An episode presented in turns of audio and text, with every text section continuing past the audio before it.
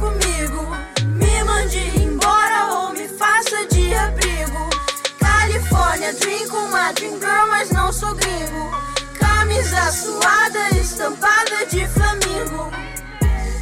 Me deixe viver. Olá, ouvintas, olá, ouvintes. Está começando mais um Cinema Clandestina, o nosso podcast quinzenal sobre filmes e séries e as pessoas que os fazem. Eu sou Pedro Guzmão, jornalista e cineasta, e hoje a gente vai fazer um episódio aqui meio especial, um episódio expressinho, mas que tem a ver com o, o, nosso episódio sobre o Festival de Gramado, especialmente a mostra de curtas gaúchos do Festival de Gramado. Então a gente está fazendo uma espécie de spin-off aqui com a Gautier Lee, que é diretora do filme ganhador, né, da mostra de curtas. Tudo bem, Gautier? Oi, Pedro, tudo ótimo. Para quem não conhece, a Gautier Lee é roteirista, diretora e crítica de cinema, né? Ela é uma das fundadoras do Macumba Lab, que é um coletivo de profissionais negros do audiovisual gaúcho. E também, né, no começo desse ano, foi a diretora ou a, a criadora do Fade to Black, do festival Fade to Black. Entre outras coisas, né? Entre outros trabalhos e roteiros e filmes, etc. A ideia nesse capítulo aqui é a gente hum, falar um pouco sobre o Desvirtude, que é o curta da Gautier que ganhou é, melhor filme na Mostra Gaúcha de Curtas, melhor atriz, melhor direção e melhor montagem, além do prêmio de público da Mostra de Curtas Brasileiros. É isso, né, Gautier? Isso, exatamente. Foram cinco prêmios no, no total. Muito bem, então a gente vai para as nossas ultramarinos e a gente volta aqui para falar com a Gautier.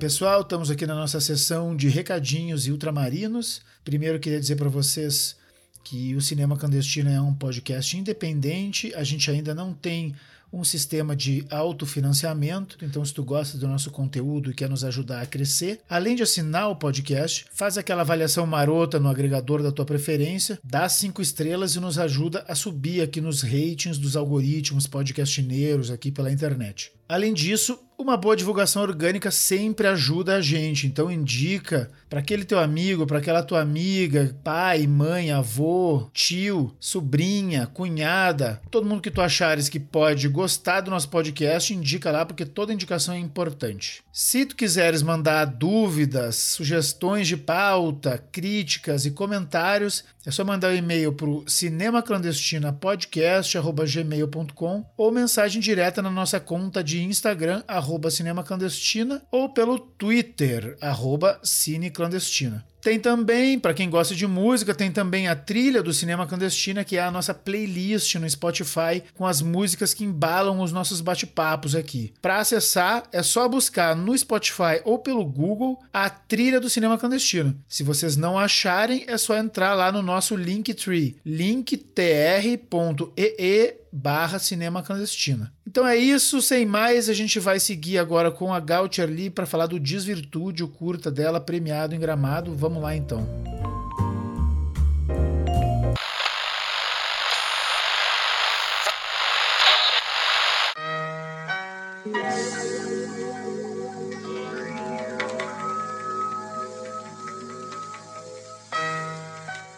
Então tá, vamos lá, Gautier. Um... Primeiro de tudo, parabéns, né? Pela vitória e pelo, pelo, pelos prêmios. Eu tenho entendido que a estreia do Desvirtude em festivais é isso mesmo? Sim.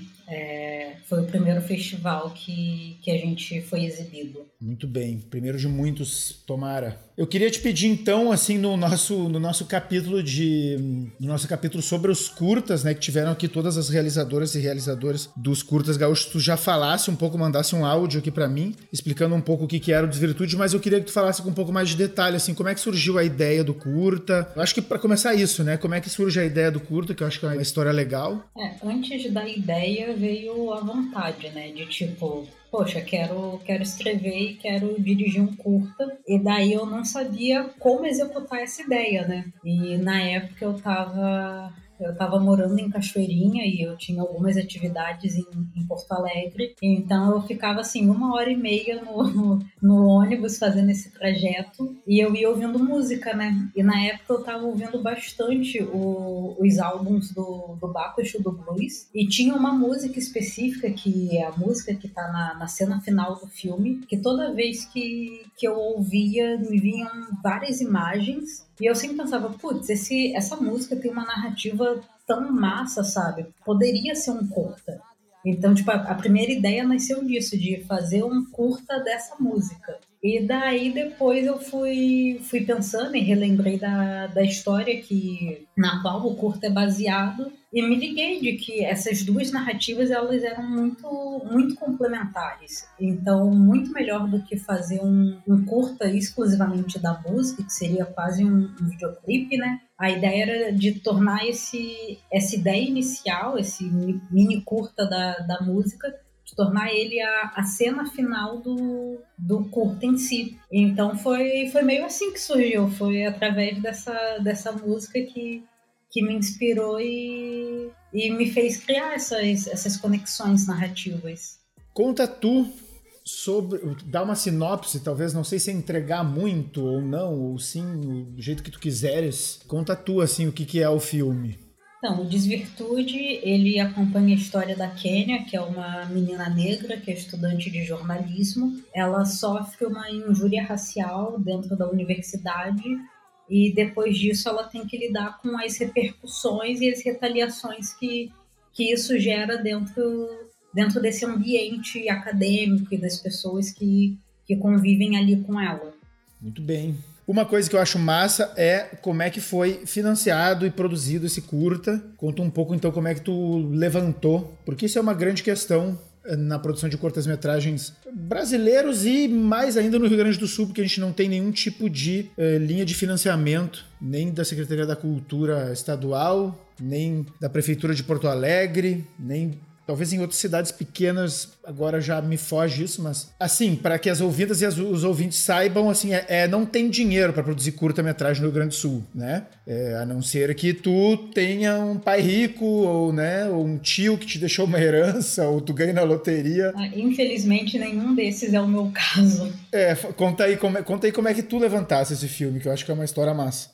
Eu tive essa ideia, né, a partir da música, isso foi ali por por agosto de 2019. Lembro que foi mais ou menos na, na época do Festival de Gramado. E daí eu fiquei meio tipo, tá, massa, eu sei que história eu quero contar, mas como é que eu faço isso? Como é que eu executo? E daí eu, eu simplesmente não sabia. Então eu conversei com, com colegas que já tinham feito curtas por conta própria para entender como eles tinham feito. E a grande maioria me respondeu: ah, eu juntei uma grana durante um, dois anos e banquei algumas coisas ali do meu bolso. Eu pensei, putz, um, dois anos talvez eu, eu, nem esteja mais em Porto Alegre. E na época eu, eu tava desempregada, então nem tinha de onde tirar grana para juntar, sabe? E aí eu pensei, tá, não, beleza, é, é um caminho, mas não, não é o caminho que vai servir para mim agora. E daí foi, eu fiquei assim, de agosto até novembro com isso em mente, tipo, cara, como, como que eu faço esse curta? E daí, enquanto eu não tinha grana para executar de fato, eu pensava, ai, ah, que locações eu posso usar, que equipe eu posso chamar, e comecei a, a listar nomes. Não falei com ninguém, não convidei ninguém, estava só planejando as coisas mentalmente. E daí aconteceu que um curta no qual eu tinha feito assistência de arte, o Quero Ir para Los Angeles, da, da Jubalego, ele foi selecionado para o Festival de Cinema de Três Passos. Três Passos é uma cidadezinha bem pequena aqui no, no norte do, do Rio Grande do Sul. E daí era para Paula Souza, que era atriz, ir para Três Passos se apresentar o o curta. Só que teve algum problema de agenda e a Paula não pôde ir. Então, basicamente, o que a equipe fez foi listar toda, todas as pessoas negras, que eram a, a prioridade para irem representar o curta, e acabou que ninguém podia. Tipo, ah, fulana não pode, Beltrana não pode, tal não pode. Aí chega lá no fim da lista, Gautier, você está disponível? Tô! E o, o Festival de, de Três Passos é um festival independente, né? Feito também com, com muito suor e pouco dinheiro mas ainda assim eles iam, eles iam custear a nossa ida até, até Três Passos, a nossa hospedagem, a nossa alimentação. Eu falei, gente, grana não tenho mesmo, então vou, vou aproveitar para ir num festival, ver se de repente eu conheço gente nova e se tudo der certo, eu, eu ainda consigo me divertir nisso. E daí eu fui para Três Passos e assim, ó, Cara, foi uma das melhores experiências da, da minha vida, foi super divertido. Foram três dias que, ah, que além de estar tá no festival, de estar tá vendo filme direto, de estar tá respirando cinema, trocando com outros realizadores, calhou que foi ali que, que eu meio que encontrei a minha galera. Porque eu conheci a Evelyn lá em Três Passos, ela é a, nossa atriz protagonista. Também conheci a, a Roberta Rangel lá em Três Passos o Tiago Venusto, a Lucelis Bertoletti. Então, basicamente, a minha equipe começou ali no, no Festival de Três Passos, que a gente começou a conversar no primeiro dia e no último dia a gente já estava assim, ó, somos melhores amigos para sempre e a gente se ama e etc e tal. Então todo mundo muito emocionado e ainda foi o caiu bem no final de semana em que o, o Lula foi solto então, assim, foi, foi muita, muita comemoração, muitas emoções na, naquele final de semana. O curta que eu estava representando também levou dois prêmios para casa. Então, assim, foi. Nossa, foi, foi maravilhoso. E daí eu vi a Evelyn atuando no curta que ela estava representando, né? E, nossa, eu vi, eu fiquei assim, embasbacada. Eu fiquei, caraca, essa, essa mina atua muito. Porque, tipo, eu tava vendo ela ali pelo, pelo festival, mas eu não tinha conseguido parar para conversar com ela ainda. E calhou que os curtas que, que a gente estava representando estavam na mesma sessão e a gente participou do debate juntas. E daí, ouvindo ela falar, eu fiquei, cara, não, eu, eu preciso dessa garota, essa é a minha protagonista. Porque também nessa coisa de listar quem eu queria, quem eu queria que participasse do curta, sempre quando chegava, tipo, quem vai interpretar essa menina, sabe? Quem vai fazer esse trabalho? E eu, eu não conhecia ninguém. E daí, quando eu conheci a Evelyn, eu, não, é, definitivamente é ela. E daí eu fui super cara de pau, né? Aproveitei que o pessoal tava, tava todo mundo muito animado com, com o festival e com Lula e etc. E eu, gente, então, né, olha só, eu tenho uma ideia para um curta. Sim, se, se vocês quiserem voltar para Porto Alegre, porque a, a Beta e o Thiago, eles são de Brasília, então não era tão fácil para eles estar ali. Então, mas se vocês quiserem, eu tenho uma ideia. E daí eu mostrei a música para eles, porque eu não tinha nada escrito. Ó, é, é inspirado por essa música aqui, que é para contar essa história basicamente eu fiz um pitching para eles e, e, o pessoal pilhou e tipo, não, vamos gravar sim, e vamos gravar já em janeiro. Isso era, recém era novembro. E a gente não gravou em janeiro, mas gravamos em, em fevereiro. E daí a gente voltou para. A gente saiu de Três Passos, voltamos para Porto Alegre com essa ideia em mente. É, Beth e Thiago voltam para cá, a gente vai, vai gravar esse curta. E daí eu fui, fui para casa, escrevi o, o primeiro tratamento do, do roteiro, escrevi assim em uma tarde praticamente, e mandei para eles. E daí a gente foi a gente foi começar a nossa pré e a gente foi chamando pessoas que, que a gente conhecia para trabalhar juntos. Eu fui pro fui numa cumbalada e perguntei, gente, olha só, tem, vou fazer um curta, não tenho dinheiro, alguém aí tá, tá pilhado em participar? E várias pessoas do, do coletivo pilharam. Algumas, infelizmente, não conseguiram participar depois por porque o curta a gente não tinha grana para pagar as pessoas, então a galera teve que priorizar os trabalhos que, que pagavam, né?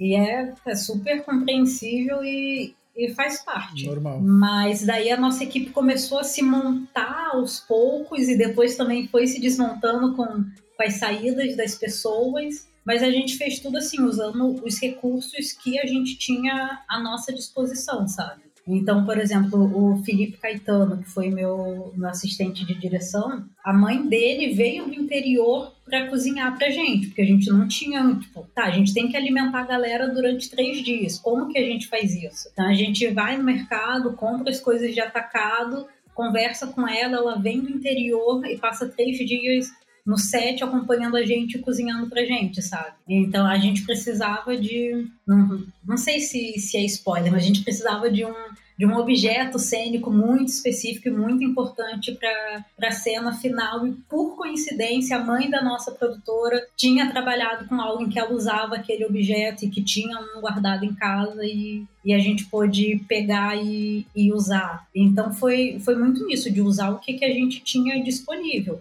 As locações é o quarto da nossa produtora, a escola onde o outro produtor estudou e fez todo ali o contato com a direção e a administração da escola, o estúdio onde o produtor tinha a bolsa da faculdade, a, a orla do Guaíba, que é, é, público, né? Então a gente usou o que a gente tinha à nossa disposição, fomos acionando a, as nossas redes para pegar objeto de cena, para conseguir locação, e assim a gente foi até, até conseguir gravar. A, a gente teve muita sorte que a gente conseguiu também os equipamentos de luz emprestados, equipamentos de som, tudo assim, foi. não teve nenhum nenhum custo pra gente. Porém, quando a gente, a gente conseguiu gravar, daí a gente chegou na, na pós-produção e a gente viu que, tipo, tá, a partir desse momento não tem como a gente continuar sem grana, porque a gente. Primeiro que a gente vai precisar de grana para inscrever nos festivais. Tem, tem isso. E assim, infelizmente, ninguém da equipe é, é herdeiro, tem pai, ou tio, ou padrinho famoso. É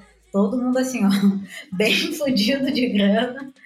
Então a gente sabia que, tipo, mesmo que a gente tirasse do, do nosso bolso, a gente não ia conseguir fazer tudo. E daí veio a ideia de fazer uma campanha de, de financiamento coletivo Daí a gente organizou e tivemos 45 dias de, de campanha intensos em que eu não falava de, outras, de outra coisa nas minhas redes sociais. E conseguimos arrecadar toda a nossa meta, inclusive conseguimos passar da meta, mas foi muito de, de acionar as nossas redes, da, de amigos contribuindo, amigos divulgando, e daí vem os amigos dos amigos dos amigos dos amigos dos amigos, e assim acho que a gente teve mais de 120 contribuições financeiras na, na nossa campanha. Arrecadamos um pouco mais de, de 13 mil reais. E foi assim que a gente conseguiu finalizar o curta e conseguir mandar ele, ele mundo afora. É interessante falar sobre isso, né? Porque um, às vezes, para as ouvintas e os ouvintes que não que não são do cinema, não têm uma noção, eu sempre tento aproximar a galera das, desse, desse nosso universo, né? para as ouvidas e ouvintes entenderem, uh, 13 mil reais, vamos dizer que um, sei lá, a, a minha ideia, assim, um, quando tinha uh, edital do Ministério da Cultura para a produção de curta-metragem, eu chuto que há 10 anos atrás, um curta-metragem, claro, tinha toda a questão de que os curtas eram feitos em película, tinha um custo maior e tal, mas eu, se não me falha a memória, um curta-metragem saía tipo a 80 mil reais. Eu diria que hoje dá para fazer assim pagando tudo, porque isso a maioria desse custo é equipe, né? Quando a gente quando a gente paga os profissionais e tal, né? É, porque é uma, uma, equipe muito grande sempre e tal, todo mundo né, trabalhando. Ninguém ganha bem, mas todo mundo ganha uma equipe grande. Então esses 3 mil reais pode te parecer muito, né? Mas na verdade ele é um, um dinheiro assim isso, como tu falaste, suficiente para conseguir finalizar o curta, né? Fazer ele andar e tal, né? Mas também não é muita coisa, né? Parece que, bah, 13 mil reais dá pra, dá pra fazer um longa-metragem. Né? Na verdade, é um, dinhe um dinheiro. Isso, é que, que dá para montar um filme, né? Dá para montar, finalizar, divulgar ele e tal. Mas, mas que legal, é isso aí, né? Assim, acho, acho que é importante a, que vocês conseguissem esse apoio, assim, porque porque senão também ia ser duro, né? Sempre é duro, a gente acaba tendo que fazer tudo e, e, Cara, eu que fiz muitos já e tal, assim, no fim tu acaba tendo que fazer muitas funções, acumular muitas funções. Depois de três, quatro curtas já tá meio que tipo. Ah, quero receber para isso já, né? Quero. quero. Eu acho que isso é um problema. No Brasil, aqui na Espanha também é um problema, porque o curta-metragem ele não é. ele não tem mercado, né? Então ele é um meio para um fim, né? Ele é um, uma, uma obra que serve para alavancar carreiras dos, das diretoras e diretores e tal. Mas ele não é um produto em si mesmo, né? Então tu tem um problema de, de inclusive sei lá, né? isso, né? Faz, faz tempo que uh, nem, nem a Ancine e nem, e nem a Secretaria de Cultura do Estado do Rio Grande do Sul, ou Bueno, igual sim que, sim que em Pernambuco, em São Paulo, sim que existem, né? linhas de financiamento para curta-metragem, o que potencializa muito as carreiras dos, das diretoras e diretores estreantes, né? Mas se tu não tem isso, é meio que tem um, tem um, tem um corte aí, tem um sesgo aí, né? De, de, de quem tem a possibilidade, né? E aí é isso, é ou tu convence. Eu, eu dizia isso, ou, ou tem que enganar um monte de gente para te ajudar, né? Enganar no bom sentido, né? Tem que convencer as pessoas a subirem nesse tal e, e, e tem que dar sorte de que isso, de que as pessoas podem te ajudar, né? Porque às vezes é isso, às vezes a pessoa quer te ajudar, mas, mas tem que pagar boleto, né? E aí não pode naquele dia e tal. Mas uh, que bom, cara. Pra, pra mim sempre é uma questão, assim, quando eu vejo a mostra, a mostra de curtas gaúchos, realmente o número de curtas com grana, assim, uh, né, de, financiados uh, por, por alguma linha de, de, de financiamento sempre é pouca ou nada, né? Então acaba que, sei lá, que quem tem um amigo que tem uma câmera, né, ou tal, tem, tem que ser feito assim, né? E eu acho legal, acho bonito, mas também, sei lá, né, talvez fosse necessário a gente ter grana para isso também, né, para não ter que ficar sempre contando com a boa vontade, né? Sim, na teoria é, é muito bonito, mas assim, na real não nada é flores, sabe? Na real é tipo, é, velho, são dias que você se compromete a, a estar naquele lugar, e não só o, o estar físico, né? Mas é, cara, set nunca é fácil. Eu nunca ouvi falar de um set fácil. Existem sets tranquilos, sets rápidos, mas fácil eu, eu ainda tô para conhecer. E é, nossa, teria sido muito mais fácil se, se a gente tivesse um aporte financeiro para bancar esse curta. A gente teria feito as coisas com mais calma, as pessoas poderiam priorizar esse trabalho e participar também, porque também tinham pessoas muito legais com quem eu queria trabalhar e não pude, porque a pessoa realmente precisava priorizar o que estava pagando. Então eu fiquei tipo, tá, ok, dessa vez não rolou, espero que, que da próxima role, sabe? Mas é, é bem isso que você falou. Tudo, tudo seria muito melhor se a gente conseguisse financiar sem ser nós mesmos, se houvesse um incentivo externo.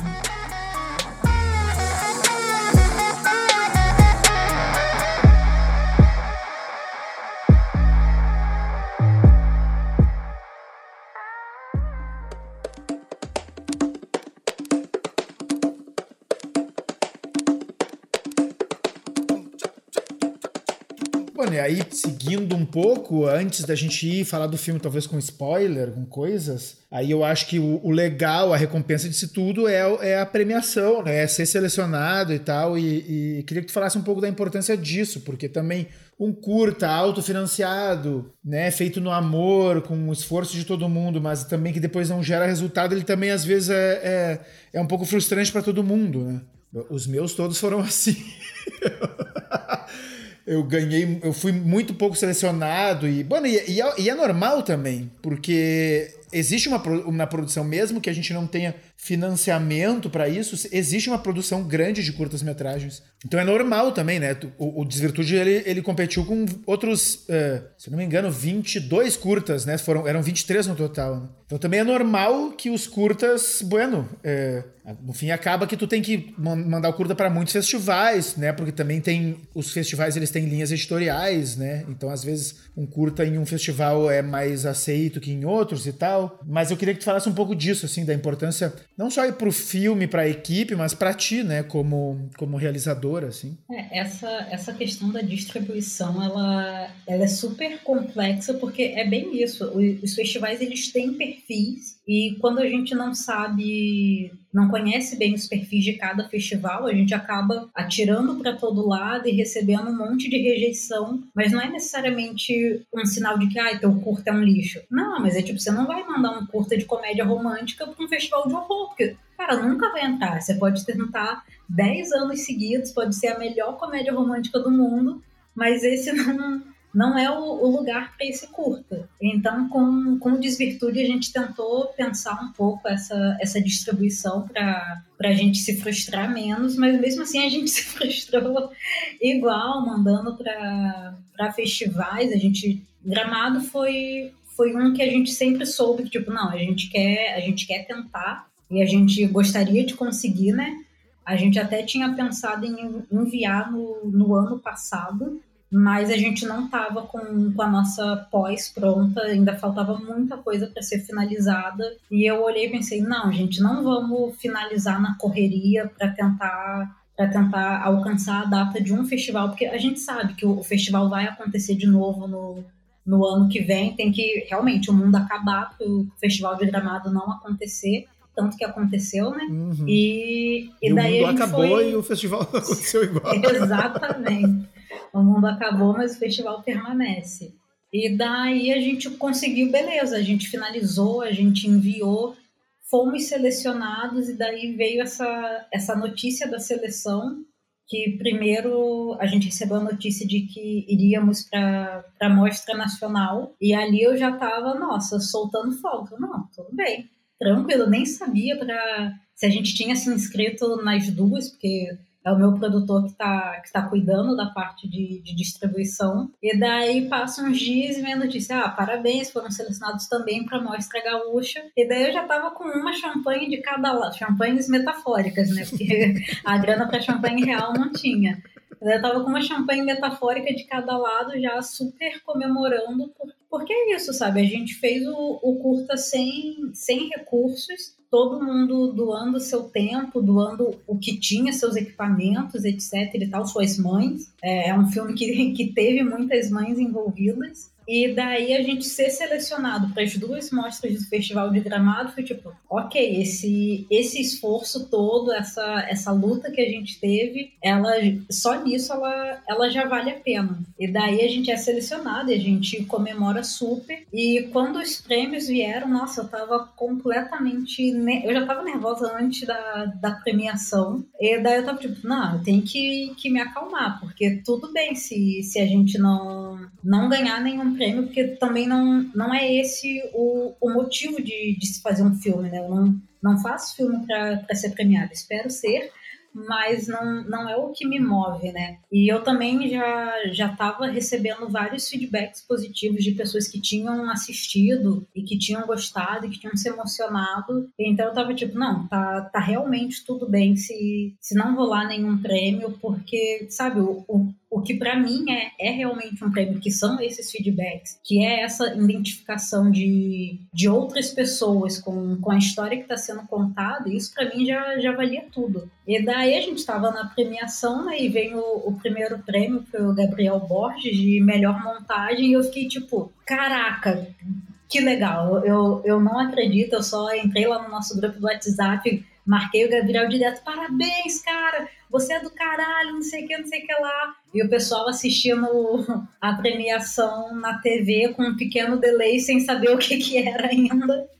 E eu lá já, já surtando. Eu fiquei muito feliz que, que o Gabriel ganhou esse prêmio, porque acho que das pessoas que, que trabalharam no, no Curta, ele era o único que eu não conhecia diretamente que uma amiga tinha me indicado ele, daí eu fui lá, chamei ele, a gente, a gente se conheceu quando ele aceitou montar o filme. Então, tipo, era um completo estranho que aceitou fazer parte da equipe, que aceitou fazer esse trabalho. Acho que a gente teve uns 16 ou 18 cortes até chegar no corte final. Então, não foi um. Apesar de ter sido tranquilo, não foi um processo rápido de achar o, o nosso corte final. Então, tipo, de saber que o Gabriel dedicou tempo, dedicou esforço, dedicou conhecimento dele.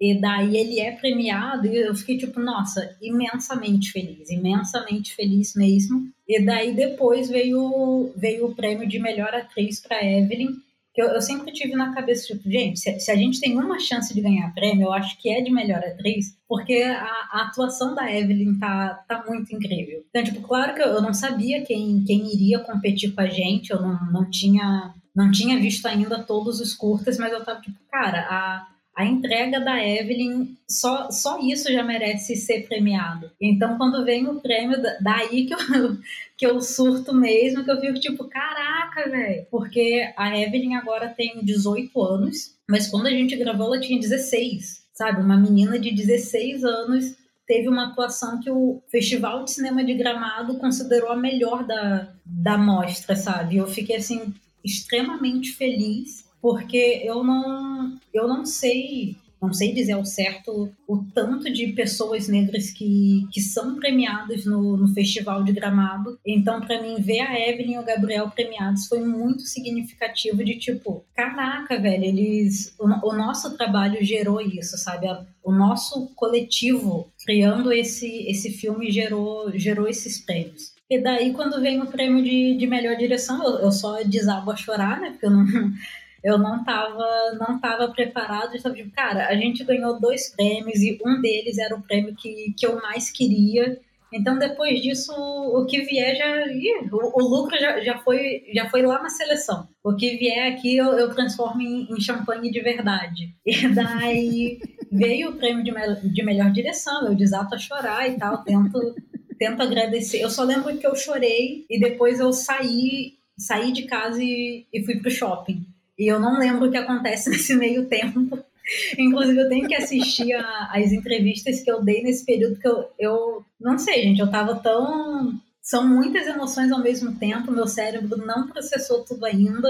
Então eu só meio que chorei e agradeci, não lembro a quê, não lembro a quem. E depois vem o, de, o prêmio de melhor filme, eu tipo, cara, nem, eu nem tenho mais palavras, eu já disse tudo que, que eu tinha que dizer, eu só, só espero que, sei lá, que os próximos filmes sejam feitos com, com menos, não menos trabalho, né, mas com, com menos necessidades, com menos coisas a, Ai, menos coisas faltando. Mas, enfim, daí foi, foi isso. Daí ainda teve depois. Mas o que que tu foi, o que que tu foi fazer no shopping? Eu, ah, a minha cunhada tava aqui. Foi, foi muito engraçado porque eu tava aqui no, no escritório participando da premiação e tava minha cunhada, minha noiva e minha irmã do outro lado da casa assistindo a premiação ao vivo. E daí a gente era premiada e eu ouvia elas gritando do outro lado da casa que parecia final de Copa do Mundo, sabe? Eu fiquei tipo, caraca, tá, tá acontecendo mesmo, estou ouvindo até os fãs, sabe?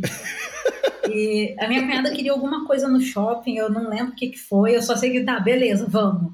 Eu, gente, eu não, não sei o que aconteceu naquela tarde. Que massa.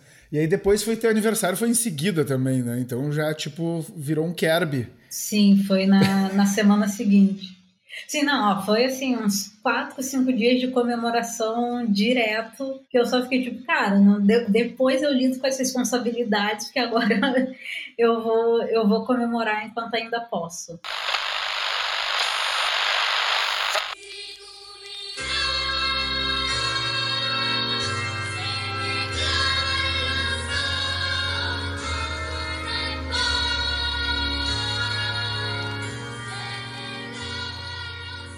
Tá, vamos falar um pouquinho sobre o Desvirtude, então, se vocês não viram o Desvirtude. Aliás, tem como ver, Gaut, como, como é que fica essa questão, acho que também. Agora tem que esperar ser selecionado em mais festivais, né? Antes de poder ser visto. Quem não viu, podia ter visto na. Deixa na... até eu conferir aqui, porque se eu não me engano, ele vai estar disponível. Teve uma exibição ontem às 14 horas no Cine Quebradas e agora acho que é o, o, próximo, o próximo festival pra, que a gente sempre conta, a gente sempre avisa no, no Instagram do filme. Então, quem, quem quiser acompanhar e quiser assistir, só procurar Desvirtude Filme no, no Instagram, que lá a gente sempre posta onde está disponível ou onde vai estar disponível. E agora eu não sei dizer de, de cabeça qual, qual vai ser o próximo, mas eu imagino que até o, o fim do ano ainda fique disponível mais algumas vezes. Ah, isso também para as ouvintas e para os ouvintes entenderem, o, o filme está em carreira de festivais, então uh, uh, não, não, pode estar público, né? Porque a gente, os festivais pedem certa exclusividade nas exibições, então o filme está seguindo a carreira dele. Mas vocês isso, sigam a página no Instagram do filme e aí vocês fiquem ligados que qualquer oportunidade que aparecer podem ver, né? É, para quem já viu, segue com a gente aqui. Para quem não viu, pula pro minuto 40 minutos e 10 segundos. E aí, a partir do minuto 40 minutos e 10 segundos. É sem spoiler. Então a gente vai falar um pouquinho agora com spoilers. O que eu acho que também, bueno, é discutível o conceito de spoiler no curta-metragem, mas, uh, bueno, sim, né? O filme tem um. Dá para dizer que, que né, dá para estragar. Se alguém, né? Se você não viu o filme, não, não, não escute mais agora. Ou por tua conta e risco que, que eu queria falar do filme? Primeiro, como é que foi a dinâmica ali com os atores adolescentes, adolescentes. Como é que tu conseguiu lidar com adolescentes? Eu acho problemático e. Foi, foi super.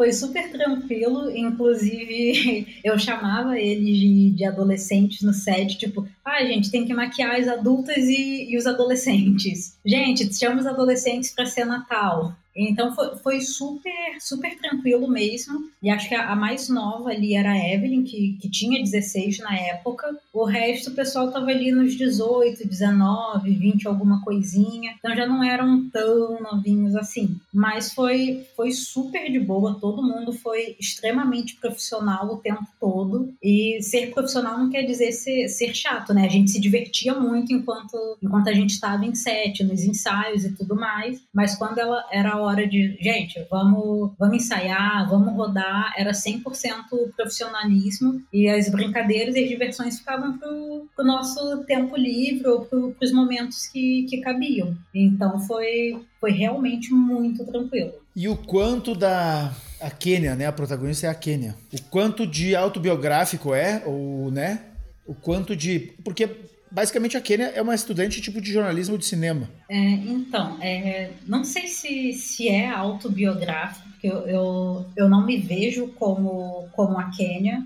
Até quando, quando a gente estava ensaiando, eu escrevi um perfil de personagem para cada um dos personagens para levar para os atores. E assim, as coisas que eu e a Kênia temos em comum é é basicamente a cor da pele. E era isso, sabe? Até porque a ideia não era. É, é uma obra de ficção, mesmo sendo baseada em, em fatos reais, ainda é uma obra de, de ficção. Eu gosto de, de frisar isso. Tem coisas ali que, que não aconteceram, tem coisas ali que eu só copiei e colei de, de um e-mail ou de uma mensagem do, do WhatsApp mas tem coisas ali que, que não aconteceram, sabe? E então, para mim, foi tipo: de. Eu passei três anos com, com essa história dentro de mim. Então, para mim, quando, quando eu começo a pensar em, ah, quero, quero gravar um curta, quando eu ouço a música, quando me vem a, a ideia, é uma tentativa de tipo. De colocar isso para fora porque eu carrego essa história e eu não quero mais carregar, eu quero que ela vá para o mundo e que o mundo inteiro carregue essa história. Então é, é um pouco também de, de um processo de, de cura e de, e de desapego também, porque a gente não se apega só às coisas boas, às vezes a gente se apega às coisas ruins também. Então eu pensei, não, eu quero, eu quero contar essa história e eu não quero somente que essa história seja contada, eu quero contar essa história. Então eu decidi meio que também foi uma forma forma de, de tomar as rédeas da, da situação e poder contar a história do jeito que, que eu quisesse, sem ter, não sei, sem, sei lá, dar a minha interpretação, dar a minha versão, sem ter pessoas dizendo, ah, porque isso não é verdade. Mas nada ali é verdade, sabe? É uma obra de, de ficção. A, a Evelyn não é a Kênia, ela, ela não estuda jornalismo, ela tá no ensino médio, sabe? Então, assim, eu queria. Eu nunca quis que fosse autobiográfico, eu queria que fosse realmente uma obra de ficção baseada em fatos reais. E é um pouco difícil de, de achar essa linha, até mesmo de, de ver essa linha, né? Mas eu acho que, que eu consegui executar de uma forma que, tipo, aquela personagem não sou eu, mas ao mesmo tempo ela tem muito de mim. Não é sobre a minha vida, mas é sobre coisas que aconteceram não só comigo, mas com várias outras pessoas negras. E isso foi um, um relato que. vários relatos que eu recebi de, de feedback, tipo, putz, eu passei por uma situação parecida. Cara, eu estudo jornalismo comigo também é assim. Nossa, eu passei por isso no, no trabalho. Então, é, eu acho que, no geral, pessoas negras acabam se identificando muito porque é uma dor coletiva, mas não necessariamente é, é o exclusivo meu. Não, não é. E era era isso que eu queria que, que não fosse, que não fosse uma coisa, ah, porque isso só aconteceria com a Gautier. Não, é, é passível de acontecer com, com qualquer pessoa. Não, eu vou te dizer que eu, eu também me senti identificado, claro, obviamente não pela, pela questão racial, mas pelo, pelo cara, também é uma crítica ao ambiente universitário, assim, né? E realmente o ambiente universitário, ele. Eu não sei, cara, os professores eles nos tratam com condescendência, né? Com, com em geral, né? Eu nunca sofri racismo, obviamente, mas eu também sofri episódios de. Ah, cara, tu é um gurizão aí, fica frio, né? Não, não, não, não, não, não, não abre muito a tuas asinhas, né? E eu acho que num ambiente onde a gente deveria ser super estimulado a crescer, a, a né, a, a, ser criativo, a, a, imaginar coisas e tal, a gente tá, no fim, meio que sendo tolhido e, e meio que forçado a passar por um, né, a passar por um, uma, sei como dizer, a meio que se enquadrar, né, na verdade, assim, então, acho que também o filme também tem isso, assim, de que Uh, sim, é uma personagem negra que, que, que sofre uma, uma discriminação, um, um, né? Mas também está retratando esse ambiente onde ah, tem gente que passa pano, né? Ah, nem foi tanto assim, e, ah, e a professora tão legal, e acho que é bacana, assim, também por isso, né?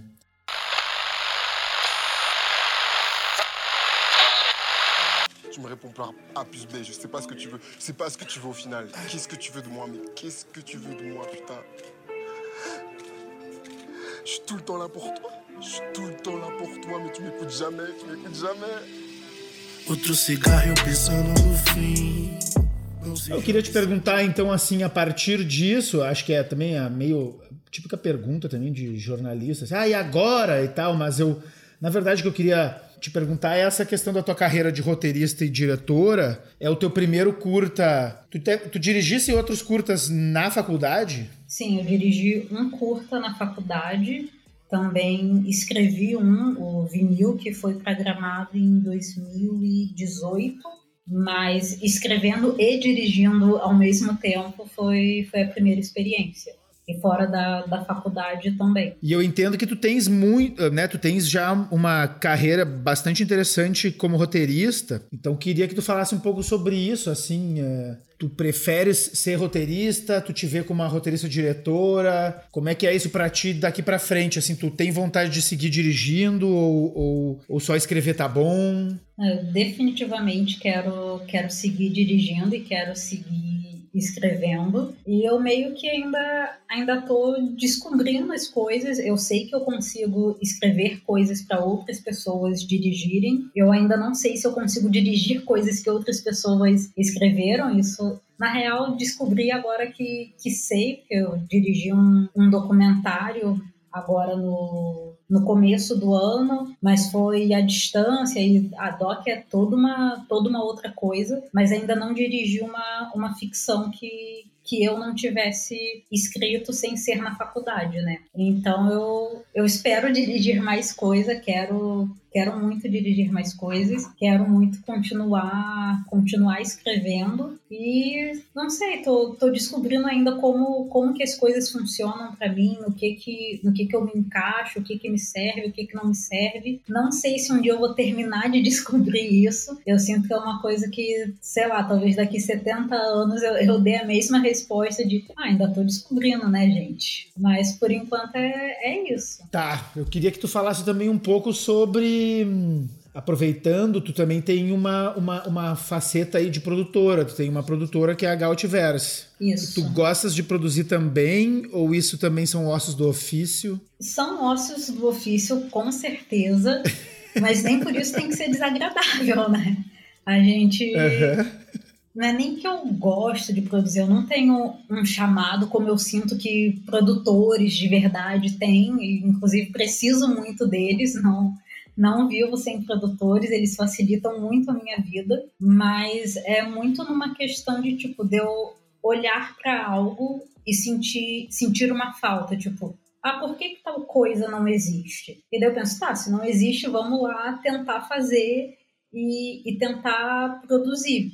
Eu quero me aventurar mais pro, pro lado da, da produção, porque eu tenho eu tenho tido várias trocas com produtores e tem sido muito importantes para mim, até mesmo quando quando eu tô numa sala de roteiro e faço faço uma entrega pro canal e volta com com as notas, eu vejo quanto aquelas notas elevam a minha escrita. Então eu não tenho essa relação de, ah, chegou, chegou note, vou ter que reescrever. Para mim, eu sou muito mais receptiva do que, sei lá, do que eu outras pessoas. E eu fico muito empolgado em receber notas que eu vejo, tipo, onde eu não percebi que eu poderia melhorar. Então eu quero muito também estar nesse, nesse outro lugar de, de produzir coisas. E aí, também ainda estou descobrindo como, como que eu vou fazer, indo um projeto de, de cada vez. Mas eu queria falar do Macumba Lab e, e do Phase to Black.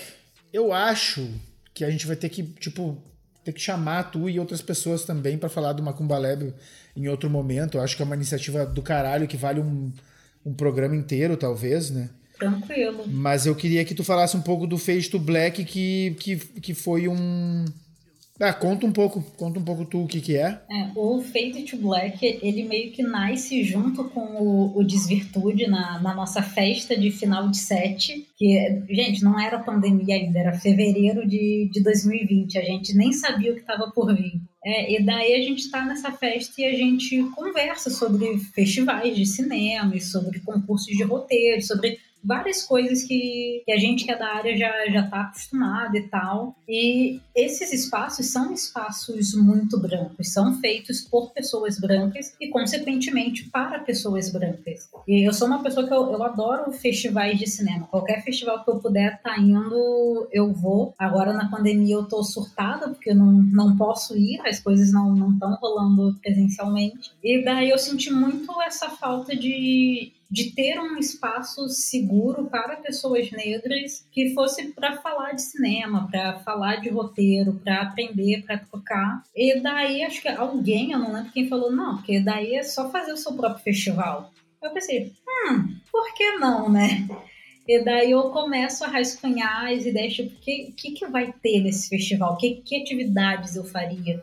Que pessoas eu convidaria. Daí eu começo a rascunhar essas ideias e chega a pandemia e a ideia vai ali fermentando no cérebro e daí veio um edital e eu pensei, poxa, eu vou, vou inscrever. E daí me inscrevi e não rolou. E daí no fim do, do ano passado veio a, a Lei Aldir Blanc, e daí eu olhei de novo, poxa, eu tenho aquela ideia ali, tem um edital aberto aqui que é, é pro Estado, então é uma concorrência menor do que um edital nacional. Eu pensei, por que não? E daí eu revisei a ideia que eu tinha, que daí eu entendi por que, que não foi aceito no primeiro edital, porque estava tava muito para todos os lados. Daí eu reviso aquela ideia, penso melhor, tipo, se é para concretizar, como que isso vai ser concretizado de fato, não só na, nas maluquices da minha cabeça, sabe? E daí eu faço um orçamento que foi pequeno demais, e daí eu faço uma, uma hot list, que também foi pequena demais. E, enfim, eu escrevo um projeto que na minha cabeça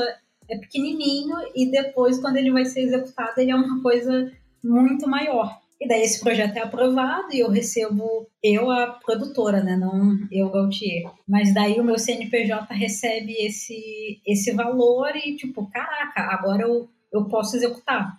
Eu sou uma reclamona constante de que, tipo, cara, eu faço coisas muito legais sem grana. Imagina o que eu não faço com grana. E daí a grana chega e eu fico, putz, agora eu tenho que provar, né? Então, beleza, bora, bora lá. Então, Fade to Black, no, no fim de todo esse processo, ele é um festival de, de cinema com um foco bem grande em roteiro, porque né, eu, eu, sou roteirista, eu gosto de roteiristas, então eu quero premiar roteiristas. E a gente tem quatro atividades no festival que a gente teve agora na nossa primeira edição. Foi uma mostra de curtas, um concurso de roteiro, um laboratório para roteiristas iniciantes e os nossos seminários, mesa de debate, não sei como as pessoas preferem chamar. E daí a gente começa na, na organização disso tudo e eu consigo parcerias internacionais para colaborarem com a gente e pessoas de todo o Brasil começam a, a se inscrever. A gente teve na primeira edição mais de 100 roteiros inscritos e eu fiquei muito chocado porque eu tinha muito medo, tipo, tá, beleza, fiz o festival todo, mas sei lá, as pessoas não ficam sabendo, ninguém se inscreve, o que, que eu faço com a grana que eu disse que ia premiar as pessoas, sabe? E daí, não, vem muita inscrição, os nossos, os nossos curadores sofrem enquanto o prazo curtíssimo da Aldir Blanc para ler tudo, para assistir tudo. Depois vem os nossos jurados ali se debatendo, tipo, não, porque tal teve tal coisa melhor, mas aquele outro retrata de uma forma. E a gente fica nesses, nesses debates e nessas trocas. E tivemos cinco dias de, de palestras intensas durante o período da tarde e o período da noite com convidados nacionais e, e internacionais. E isso também foi, foi muito um trabalho de, de rede, de quem são as pessoas que eu conheço que são profissionais fodas, que têm um, um, conhecimento específico, que é muito massa de ser compartilhado e que, e que eu posso chamar, sabe? Então foi, foi meio que isso. Então tinha o tudo online. Tudo online. Tudo online, cara. E aí eu acho que uma das coisas legais Igual porque eu sou um cara introspectivo também, então eu também não sinto muita falta mais dos eventos sociais. Então, para mim, às vezes é mais fácil. Ah, barbado. Mas eu acho que uma coisa legal do, da, da pandemia é que, cara, querendo ou não, tu consegue trazer muito mais gente, né? Assim, no sentido, não só no sentido de convidados e palestrantes e tal, mas também público pro, pro teu festival. Tem gente que igual não consegue vir, sei lá, lá do Acre. Tô chutando aqui um, né, um lugar, provavelmente o lugar mais distante do Rio Grande do Sul. Um, então acho que isso é legal também, né? Porque no fim é isso. No fim tu consegue um público que tu não teria se fosse presencial, né? Sim, exatamente. A, a maioria dos nossos inscritos eram da Bahia. A Bahia era de longe o, venceu até Rio e São Paulo em questão de, de inscrições, porque a galera de lá veio, veio em massa pro Fade to Black. E como é que eram? Aí eu, eu já pagava, a inscrição era paga, ou, ou, a inscrição de roteiro era paga, ou foi tudo gratuito a primeira edição? Como é que tu pensou isso? Foi pago, porque, como eu disse, o, o meu orçamento que eu fiz porque eu não sou produtora, né? Sou uma, sou uma futura produtora em formação. então, assim, é, a gente precisava de mais grana para fazer. É, isso é real, inclusive eu tive que virar para metade da equipe e dizer: gente, desculpa o cachê ser tão baixo, é que eu não pensei que eu precisava da tua função. Porque eu, eu não porque eu não queria, porque eu não sabia mesmo. Eu fui aprendendo conforme eu estava fazendo. Mas daí, né, meus produtores mágicos foram lá, reorganizaram o orçamento, chegaram em valores decentes para todo mundo, né? E daí vieram os convidados internacionais. E convidado internacional, a gente tem um problema que é o dólar a seis reais. E daí a gente chegou tipo, putz, como que a gente luta contra isso, né? E a forma que a gente encontrou foi: vamos cobrar para inscrições para a galera participar, vamos oferecer também atividades gratuitas.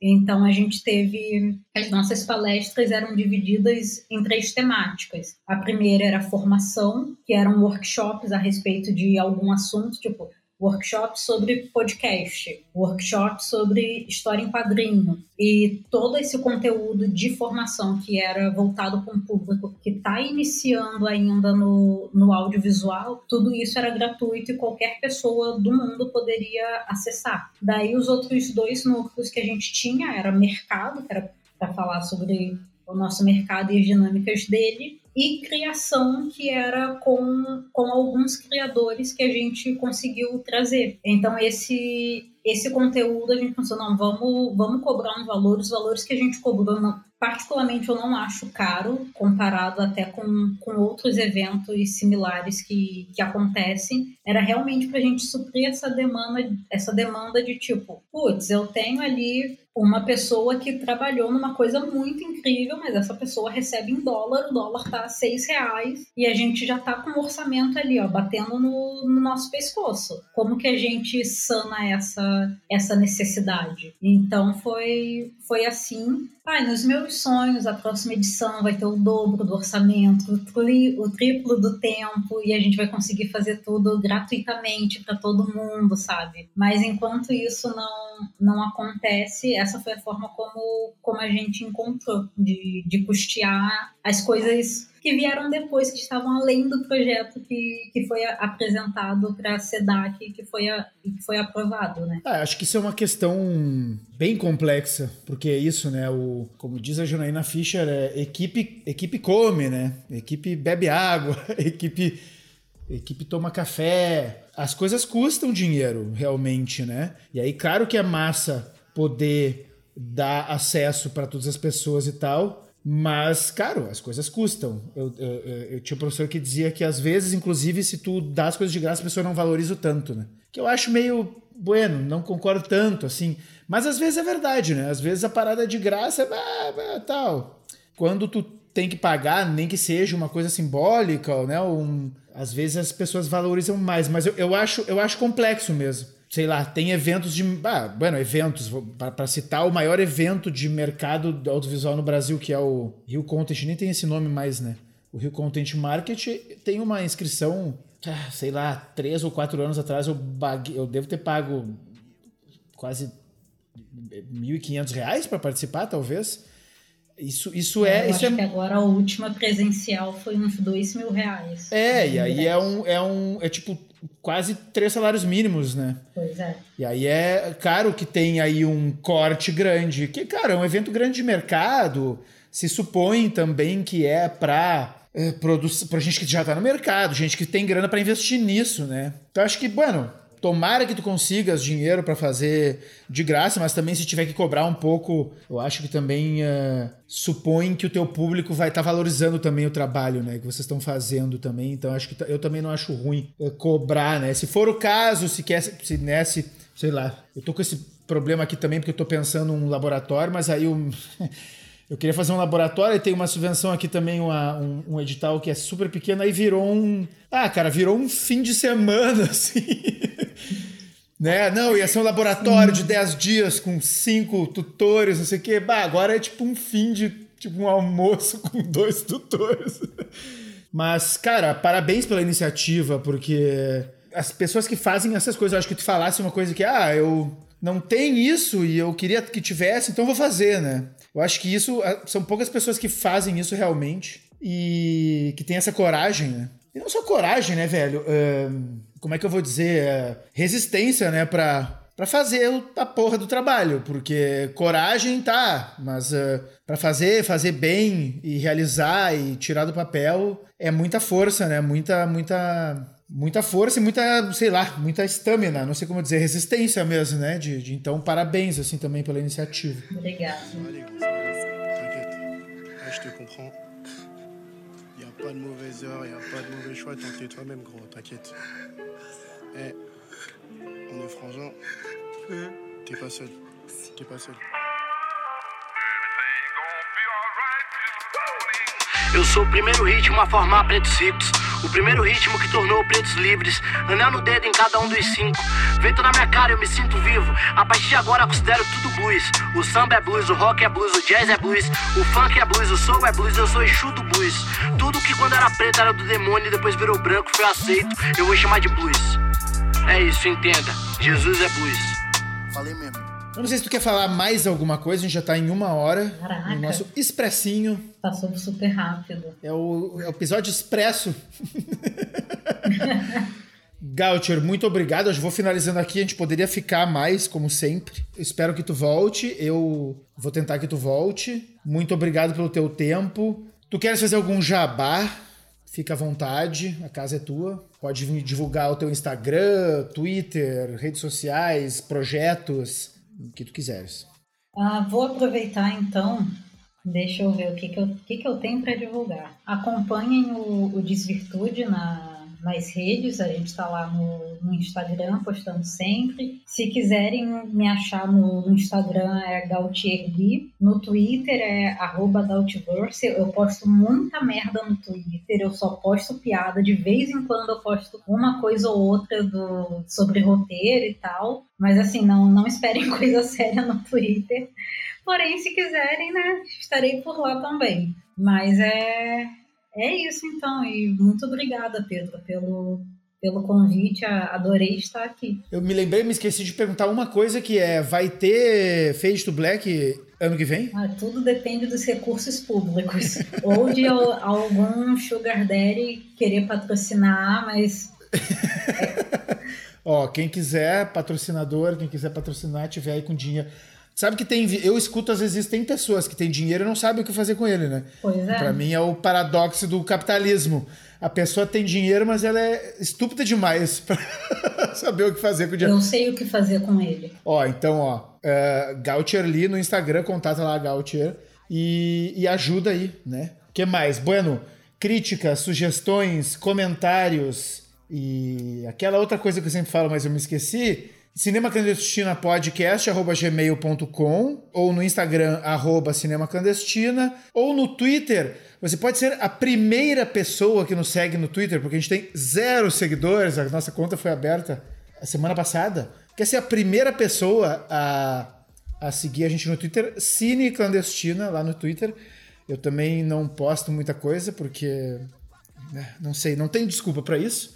Mas ali, se, se tu, tu é mais o Twitter do que do Instagram, entra lá no Twitter, porque cada vez que a gente publica episódio cai ali, pelo menos. E eu acho que é isso aí. De novo, muito obrigado, Gautier. Espero que tu volte e vida longa aí a Gautiverse, ao Desvirtude. Assistam filmes, assistam séries, prestigiem o cinema nacional. E até daqui a agora não sei quando, porque esse episódio é extra, então até daqui ou até o nosso próximo capítulo.